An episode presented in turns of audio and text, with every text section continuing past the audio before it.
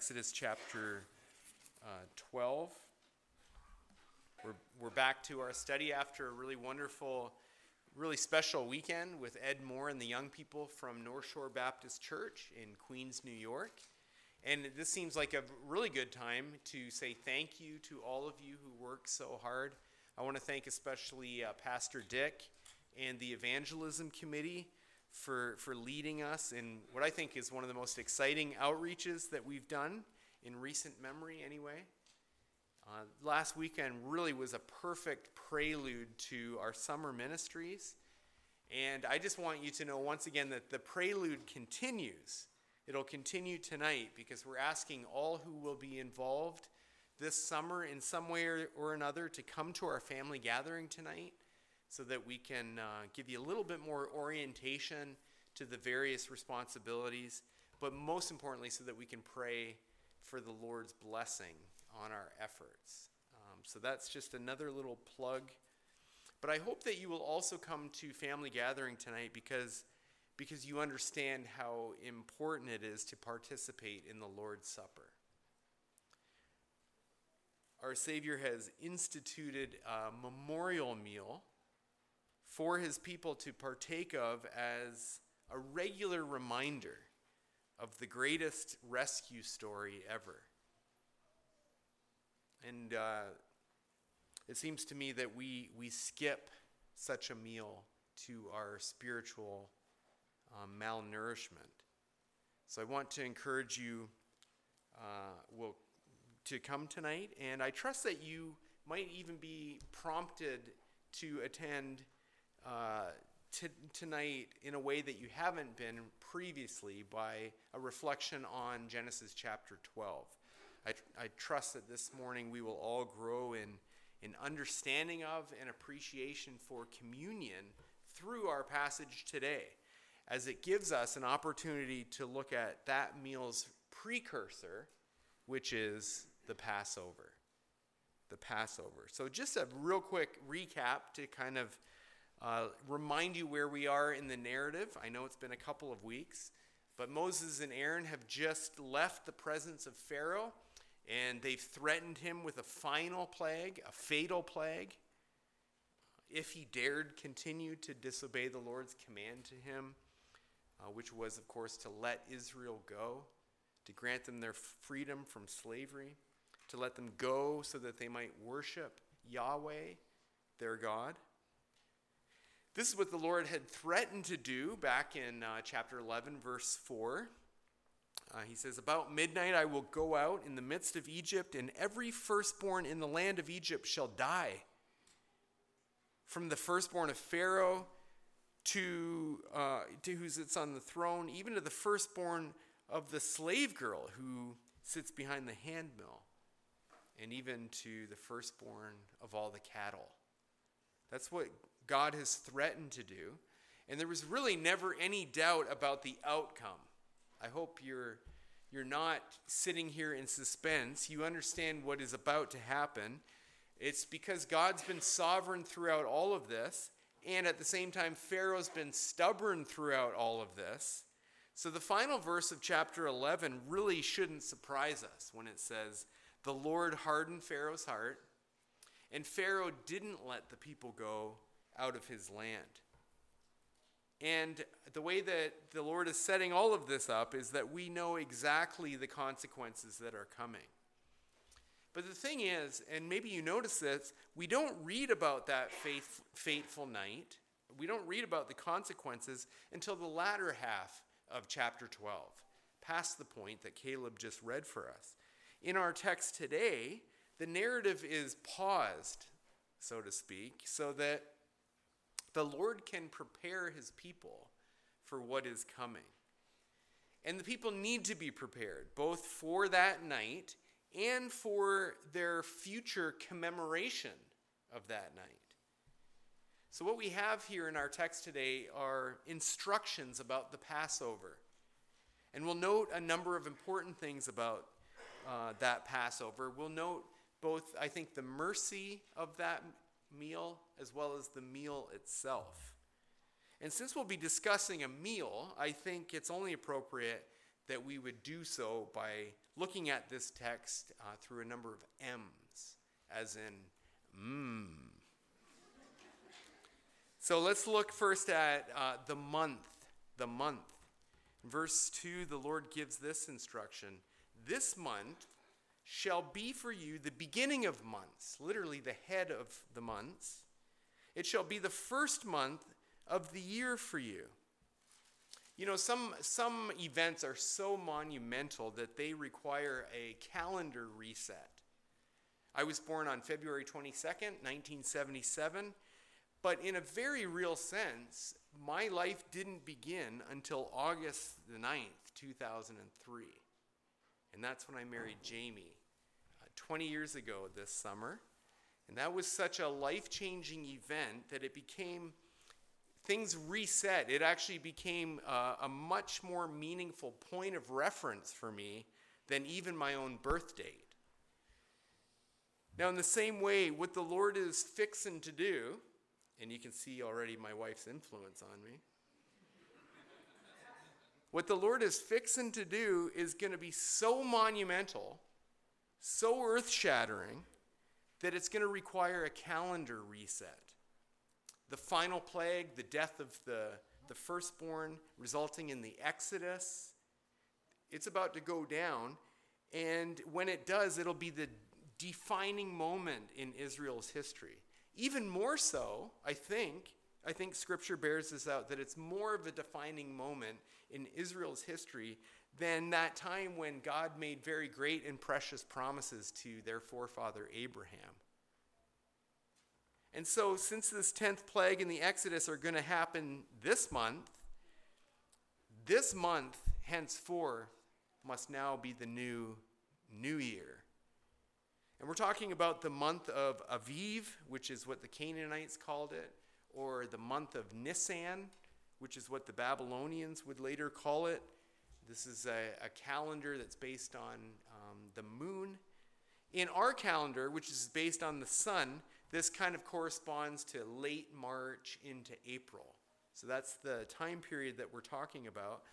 And what the Lord is saying to Israel is basically April is the new January. Okay? Nisan is the new new year for you. So that the life of the nation will henceforth revolve around the great event of the Exodus. So that the calendar itself is going to point people back constantly to the second greatest rescue story ever. Now, the first greatest rescue story, of course, is the gospel of the Lord Jesus Christ, the Son of God who took on flesh, who lived and who died in order to rescue his people out of slavery to sin and to self and to Satan. And the advent of our Lord was so monumental, you understand, that all of human history must now be seen only in reference to him.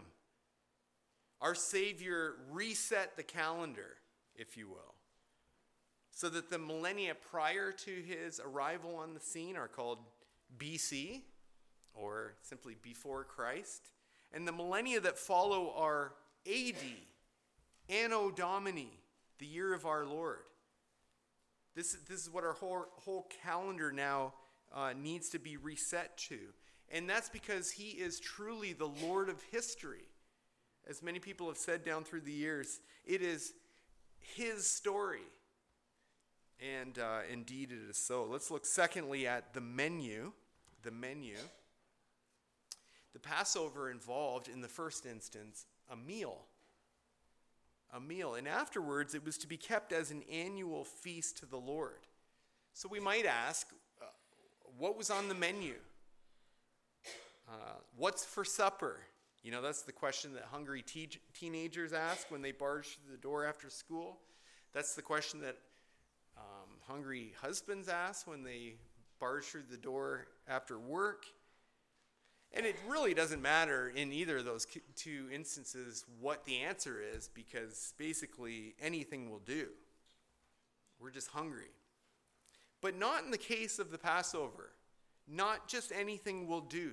You, you can see here that the Lord is giving very specific instructions about this meal from the preparation to what to do with the leftovers. So let's take a look at the menu. The entree is lamb. It's lamb. It's the young offspring of either a goat or, or a sheep. It's your choice. But the lamb must be a male, and it must be a yearling, must be a young, young um, sheep or goat, and it has to be without blemish. It must be selected on the tenth day of that what is now the first month, and it's to be kept until day fourteen. And I'm not exactly sure why why that period of time. Perhaps it was just to give some some time for the family to further examine their animal to make sure that it was in fact without blemish. Um, I don't know, but on the 14th day, the lambs were to be slaughtered at twilight. And then, as verse 8 explains, the lambs were to be eaten that night. First, um, they had to be roasted whole over an open fire. They weren't to be open, eaten raw, which is what I think some primitive societies would have done. It's what the pagans would do out of a sort of superstition. And uh, the, the meat was not to be boiled. Again, the Lord doesn't give us all the reasons for these instructions, but one possible explanation is that the boiling would require first cutting up the animal into parts so that they could fit into a pot. And evidently, it's important that none of these lamb's bones be broken. You can see that what the Lord imagines here is that the people would roast the lamb whole with its head and its parts and all the rest. In addition, um, in, when you roast a lamb over an open fire, that is in great keeping with its role as a sacrifice. And I'll say more about that in a minute. But lamb's on the menu. And what about portion? What about portion size? Well, generally speaking, we're talking one lamb per fam. Okay, that's the that's a, a loose paragraph of the end of verse three. If you're the Kranz family, you might need two. Um, but if, if you're a small household, you, you might want to invite your neighbors over so that together you can share um, a meal. So you can begin to see the communal nature, the family sort of nature of this meal. And you know that when you're over for um, dinner at someone's house and, and they keep offering you seconds and thirds, you know, when that happens, you always walk away from people's houses just absolutely stuffed. It's because the woman keeps like forcing food on you. And she'll say something like, Eat more, please. I don't want any leftovers. Well, in the case of the Passover meal, there couldn't be any leftovers. Leftover lamb was going to be a problem. The Lord instructs in verse uh, 10 that any leftovers needed to be burned. Anything that couldn't be eaten, just because you're too stuffed, needed to be dealt with. Finally, they needed to be burned. This was a sacred feast. And so it would be profane, you know, if you were to put leftover lamb in Tupperware and then munch on it the next day kind of casually. Uh, something of great significance is lost. And so that was not, not to happen at all. Look at verse 8 again. It tells us a little bit more about the menu. It tells us uh, the garnish, and it tells us the side dish. As for the garnish, we're told that the lamb is to be eat, eaten with bitter uh, herbs. Bitter herbs. This would be some sort of wild lettuce or some kind of root like chicory. I've heard uh, Norma talking a lot before about eating dandelions. I can't imagine that, but that would certainly qualify as a bitter herb. And it's interesting that the Lord, again, here gives no explanation as to why the people were to eat bitter herbs as part of this memorial meal. And, and perhaps it, he didn't give an explanation because it would have been obvious to them in a way that it's not obvious to us. But I think maybe we have a clue in the fact that the only previous use of this word bitter occurs uh, in chapter 1, all the way back in chapter 1, verse 14, where it was used to describe the lives of the Israelites uh, when they were enslaved by Egypt. Their Egyptian slavery, it says, made their lives bitter. So I think it's at least reasonable to understand the bitter herbs as kind of a reminder to the people of their life before this great escape.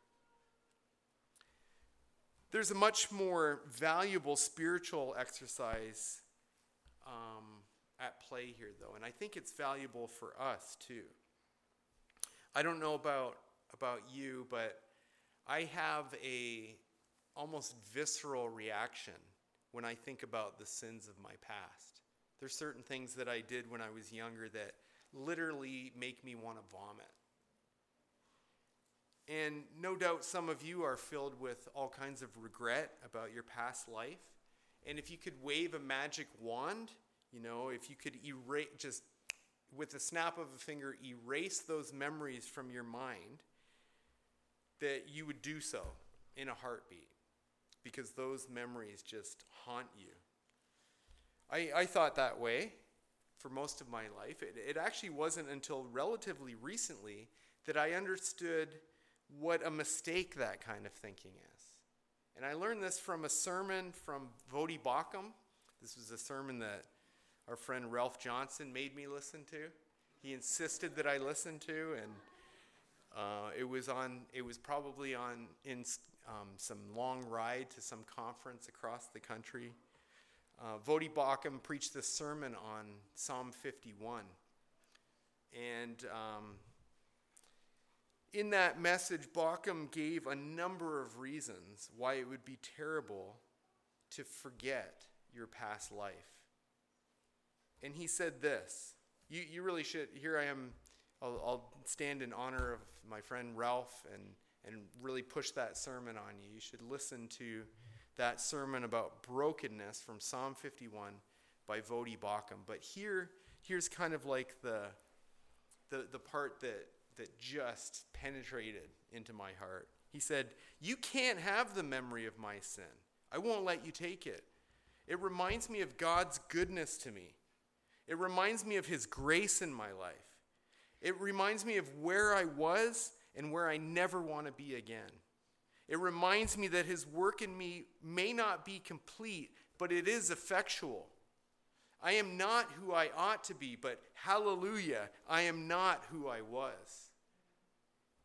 And, brothers and sisters, I, it would do us some spiritual good, I'm suggesting, to taste those bitter herbs as a potent reminder of all that the Lord has done in our lives. So, you've got barbecued lamb, you've got bitter herbs, and the main side dish, unleavened bread. Now, there's a lot of discussion of unleavened bread in our passage. Not only is it the main side dish for the Passover meal, but that meal actually begins a full week of feasting, if you could call it that, on unleavened bread. It's called the Feast of Unleavened Bread. And I think it would be a mistake, it is a mistake, to do what a lot of people do, and that is to look at Passover and the Feast of Unleavened Bread as two separate things. No, they're, they're intimately connected, they're continuous. For, for a week afterwards, after that Passover meal, and it's framed on both ends by Sabbaths, in which you're not supposed to do any work except for cooking, the people during that week were to eat no leaven. They were to remove all of their leaven from their house on day one of the feast, which is the 14th day of the month. And you can see from verse 19 how serious it was for a person to disregard this instruction that the Lord gave on this matter. He, he said, If anyone eats what is leavened, that person shall be cut off from the congregation of Israel. They were to be excommunicated. And that meant often worse in that culture when you're cut off from the life of the people. It sometimes resulted in death. Now, once again, the Lord gives very little in the way of explanation of the significance of these things. What do, what do, what do we mean about, what, why is he so concerned with leaven and unleavened bread?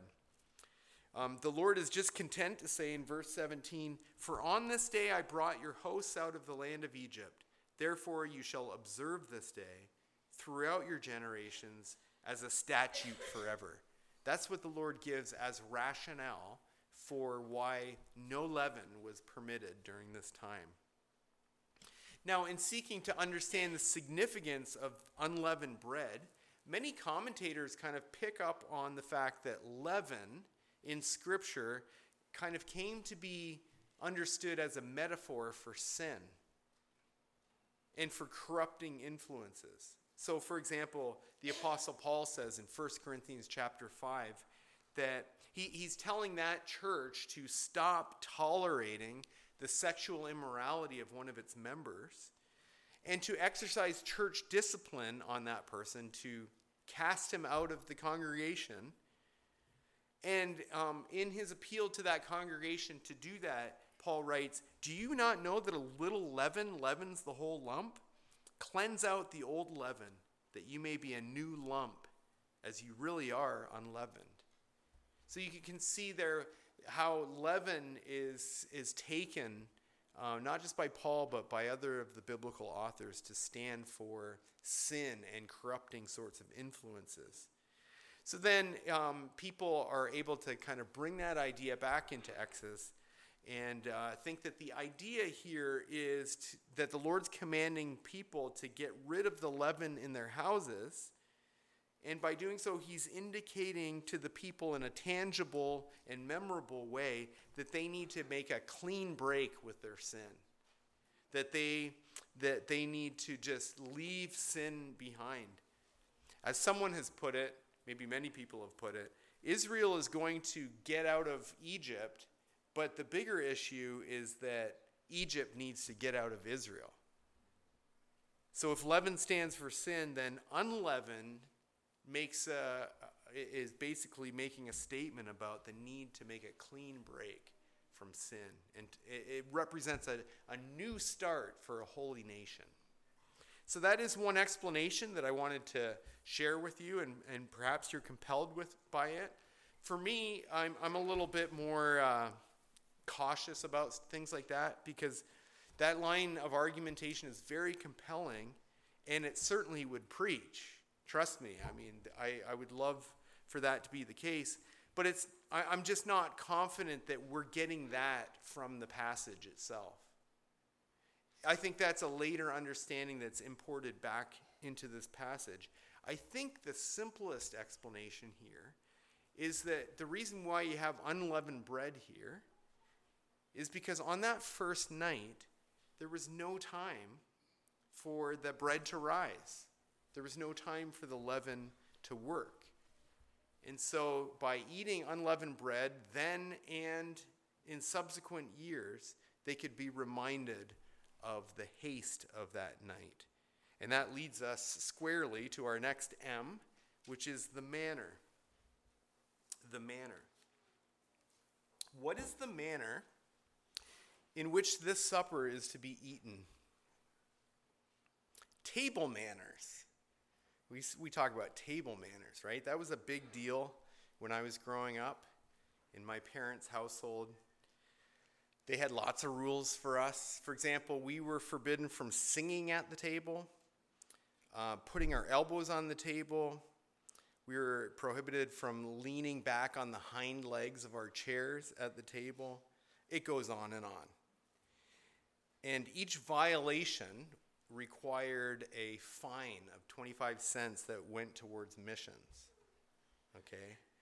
And I suppose you can imagine that I was a, a frequent violator. I, I, like to think that I single handedly funded the evangelization of the 1040 window.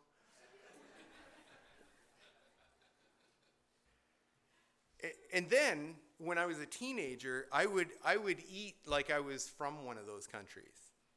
I would eat like where I didn't um, know where my next meal was coming from.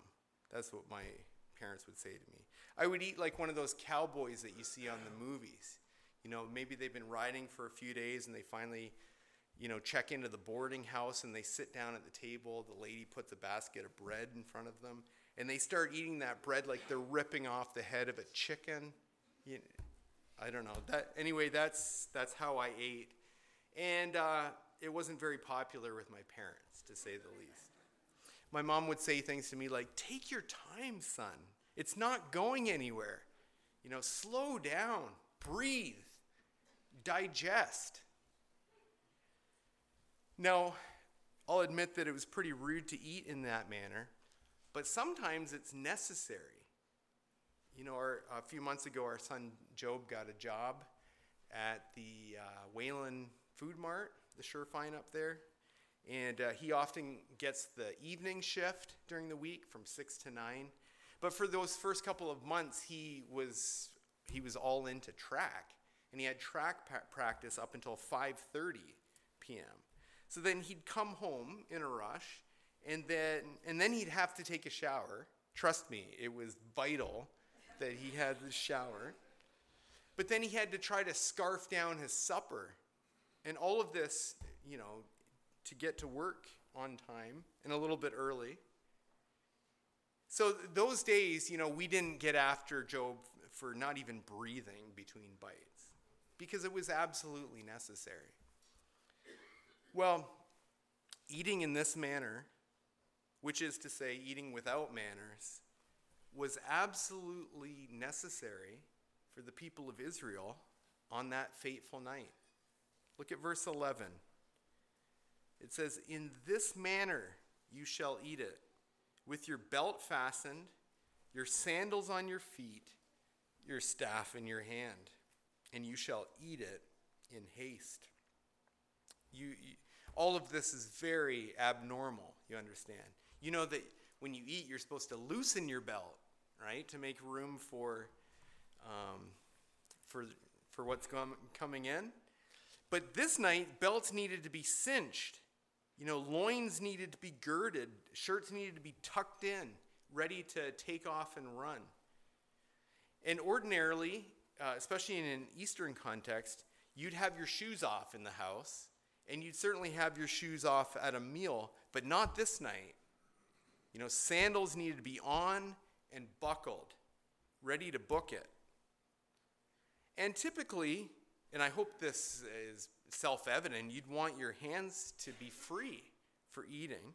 But not this night. No, you needed to have your staff in one hand while you're jamming lamb into your mouth with your other hand. And that night, all of the moms in Israel would be saying to their sons, Eat in haste, hurry up.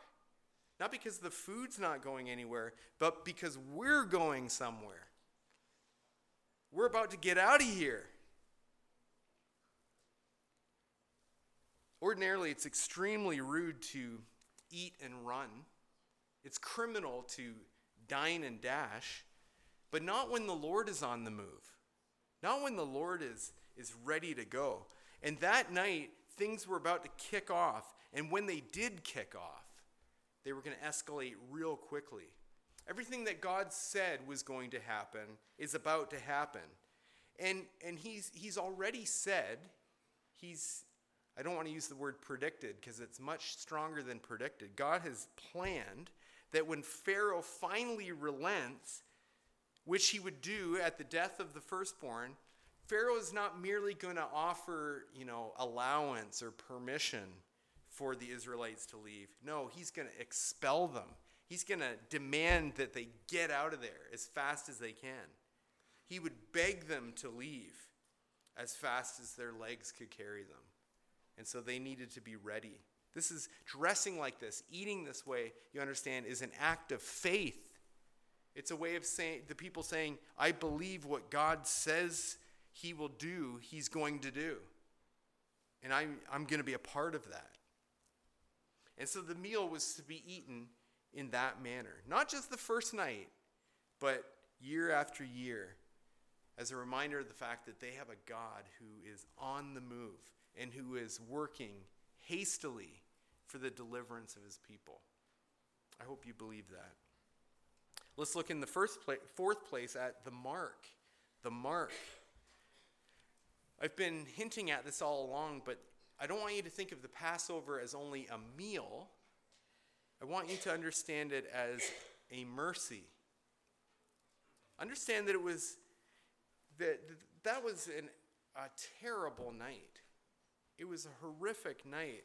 It was a night on which God unleashed the destroyer. And this is this is a this is another way I think of referring to the angel of death or uh, whatever. The Lord is speaking in very graphic terms, but there's no doubt about it that this destroyer is, is executing on behalf of God. He's exercising God's judgment. And this destroyer is going to come throughout all of the land of Egypt, and he's going to kill every firstborn, from the greatest to the least, including the livestock. The Lord warned Pharaoh that on this fateful night, a shriek of horror is going to arise from the people, such as had never been heard before or ever will be heard again. This is going to be a horrific night. As I said, the destroyer would execute God's judgment on a number of different parties. Obviously, on Pharaoh and on the Egyptians for their treatment, or should I say, mistreatment of the people of Israel to enslave them and to oppress them. Um, this is judgment for Pharaoh's uh, persistent rebellion against the command of the Lord, which came to him over and over and over again to let his people go. But so it's on Pharaoh and Egypt, but it's also, do you see, on the gods of Egypt? You can see this at the end of verse 12. This is judgment on the gods of Egypt. We've seen all along in these plagues, haven't we, about how these signs, these wonders, are doing double duty as a total takedown of the gods and the idols of Egypt. Everything that they claim to have jurisdiction over, Yahweh, the God of Israel, was showing to be completely superior or over. And so this final plague was going to be a judgment against those idols. But there's another party to God's judgment that I think that we often miss. We're in danger of missing this even today. That is the people of Israel themselves. I want you to understand that by default, they are under the judgment and wrath of God. They are sinners too. They are rebellious and faithless, as, as we have seen, and trust me, we will see very shortly how, just how faithless and rebellious this people are. Indeed, as Ephesians chapter 2 makes crystal clear, we are all by nature objects of wrath. We, we are objects of God's righteous wrath, like the rest of mankind. There's no distinction. We're all deserving of it. And I say that we're prone to miss that fact because for the last number of plagues, you'll recall, and perhaps it was mentioned explicitly for a bunch of them, but probably for all of them, the Lord has made a distinction between his people and Pharaoh's people, between the Israelites and the people of Egypt. But we understand from these, the Lord's Passover instructions, that by default, by default, the destroyer was going to fall on every family without distinction. Are you with me so far? I'm saying that that is what ought to happen by nature. That's what the that's what the destroyer is going to do by default. But here's the difference. The Lord has made provision for his people to be protected against his coming wrath and judgment.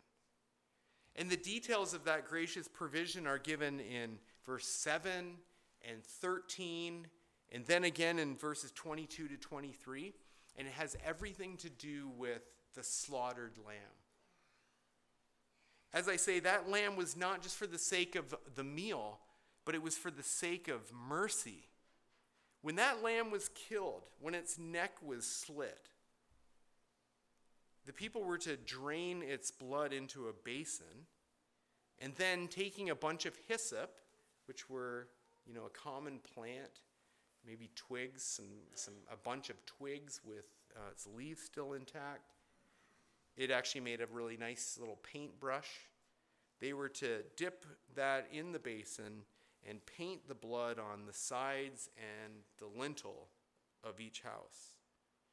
And the idea is that when the angel of death, the destroyer, passed by, when he was passing through the land that night, he would see that mark and would know to pass over that house.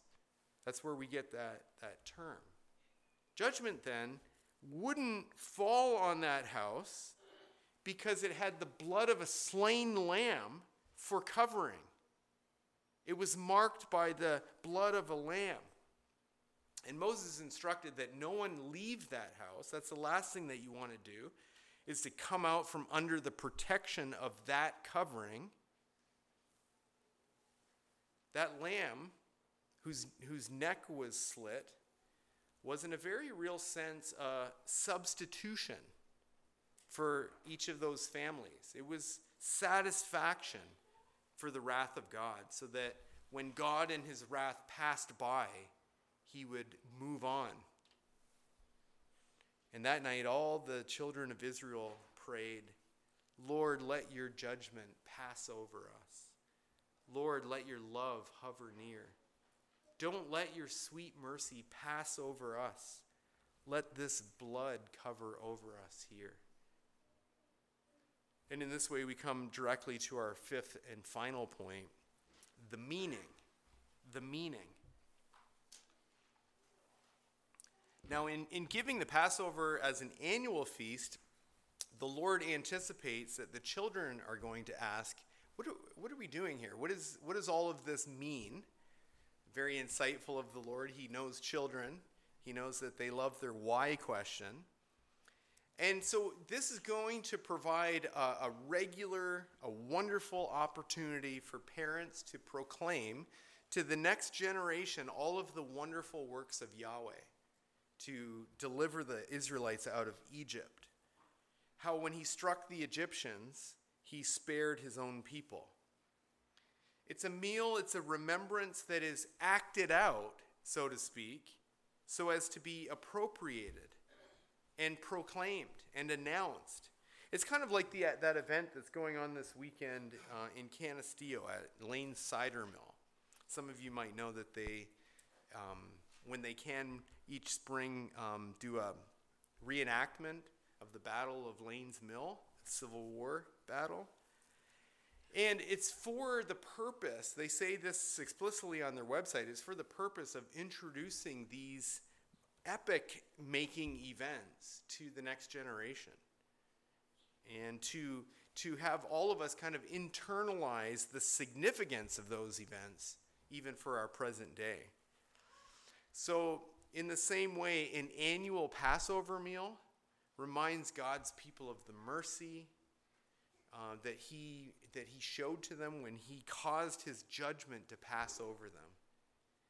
It was, as I'm very fond of saying, maybe you're sick of it by now, uh, an opportunity for them to proclaim to their children and to, to remind themselves of the second greatest rescue story of all time. And if you're in Christ today, you've experienced the first. God has sent his own Son into the world for the salvation of his people. And the parallels here are too many to count. Maybe you've already made some of the connections in your mind. But consider this when John the Baptist sees Jesus arrive on the scene, he declares, Behold, the Lamb of God who takes away the sin of the world. And if that wasn't clear enough, the apostle Paul says in 1 Corinthians chapter 5 verse 7 that Christ, our Passover lamb, has been sacrificed. And as this lamb hangs on a tree, he cries out in bitter anguish. He says, I thirst. So the soldiers take a, a sponge filled with sour wine. But then the question is, how do we get that up there? The cross is elevated. How do we get that sour wine to his lips? And there just happened to be a branch there. And I don't think it was mere coincidence that John mentions that that was hyssop. And that as the flesh of Jesus is broken, as the blood of Christ is spilt, we come to understand that there is only one way for guilty sinners to stand when the judgment comes, when the destroyer is let loose, and that is to be covered by the blood of the Lamb. To come under the protection that's offered by a lamb that was sacrificed in our place, that made satisfaction to God for us, that satisfied the demands of his holy wrath. Only by the blood of Christ can God's judgment truly pass over us. And now, just before this epic making event, this calendar changing event, the Lord Jesus celebrated Passover with his disciples in the upper room. And in view of the Exodus, the, the greater Exodus that was about to take place, Jesus transformed that meal. And he imbued it with, with a new significance, an even deeper significance. It was just a simple meal, it was just bread, common bread, which represented his body that would shortly be broken for them, and wine. Can't get more common than that. But it, it resembled his blood, which would soon be spilled for them. And as he gives that to them and to us as a meal, as a regular remembrance of his mercy, we, we take it and we receive it with thankfulness. These, these are very tangible, physical elements that we take into our bodies, which signifies the truth that we have believed these things for our eternal health. We're saying when we, when we take in these elements and they become part of us that all we have and all we ever need is Christ. The Christ who not only saves us, but sustains us. He, he's rescued us out of all of our bondage. The Christ who has redeemed us and who has brought us into a promised land. Well, very quickly, I just want to make three applications. Three applications. Number one, participate. Participate. Simply stated, when the church celebrates this memorial meal, all things being equal, if you're a Christian, you should be there. If you're part of the family of God, you should participate in the memorial meal that Christ Himself has instituted, and you should do that regularly and joyfully. I hope you can see, even from our brief discussion here of the precursor, Passover, just how terrible and deadly it would be to say, nah, I don't think I'll celebrate that Passover. Maybe next year. You know, I've got other things to do. I've got other appointments on in my calendar. In the same way, the apostle Paul explains to the Corinthian Christians that their casualness, their carelessness in celebrating or not celebrating communion was a reason why a bunch of them were sick physically and some were even dying. We're not dealing with light things here. The, these aren't things that you just decide whether to take or leave. The, the, this has been given to you by the Lord Jesus Christ. So come, and don't just come, but come prepared in your hearts to partake in a worthy manner. Secondly, second point of application praise praise. Look at verse 27. And the people bowed their heads and worshiped. When you come to truly understand just how the Lord has acted in Christ to protect you from his wrath, to grant you freedom from sin, doesn't that make you want to worship?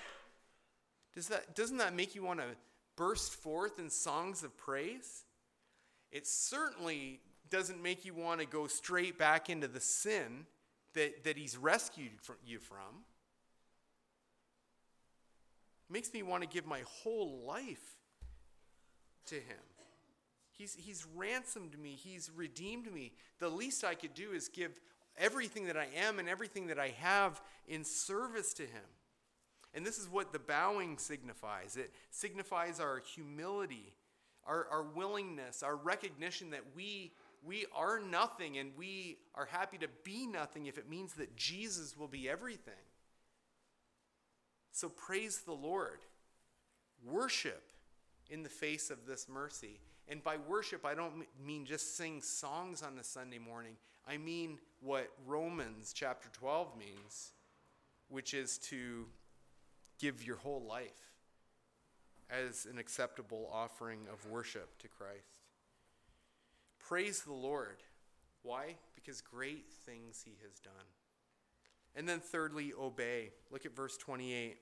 Then the people of Israel went and did. They did so just as the Lord had commanded Moses and Aaron, so they did. That, that's a very simple but profound sentence about obedience, the, the right response of a people who have been so blessed. And I don't know what that means for you today. It might mean different things. Perhaps you're here today um, needing to obey in the very first instance. And by that I mean the Lord comes to you and commands you to repent of your sin and to believe the gospel. And it may be that you need to obey that command for today. And if that is you, if the Lord is impressing on your heart your desperate need for a Savior to come under the, the blood of Christ, then uh, I'd just invite you up to this front pew at the end of the service, and there would be folks there that would um, help you to walk in obedience to Christ in that respect. Um, some of you, some of you know the good that you ought to do, and up until this point, you're reluctant to do it. You're hesitant to do it. Well, in light of God's mercy and His grace, I'm, I'm here to say to you do it. Obey. Obey. Some of you know the sin that you're tempted to return to, maybe even this afternoon. And, and you're going to return to it again like a dog returning to its vomit. And I'm calling on you to obey. If you're in Christ, if you've received his pardon, if judgment has passed over you, why are you going to go back into the sin that he has saved you from. You obey by fleeing that sin and in the power of the Spirit, fighting that sin. Well, we thank God for the mercy of judgment having passed over us through the blood of Jesus Christ. And so, with thankfulness and faith, we rise to respond and to remember our call to follow in the steps of Christ as his body here on earth. As we share in his suffering, we proclaim Christ will come again and will join in the feast of heaven around the table of the King. Even so, Lord Jesus, come quickly. Amen. Amen.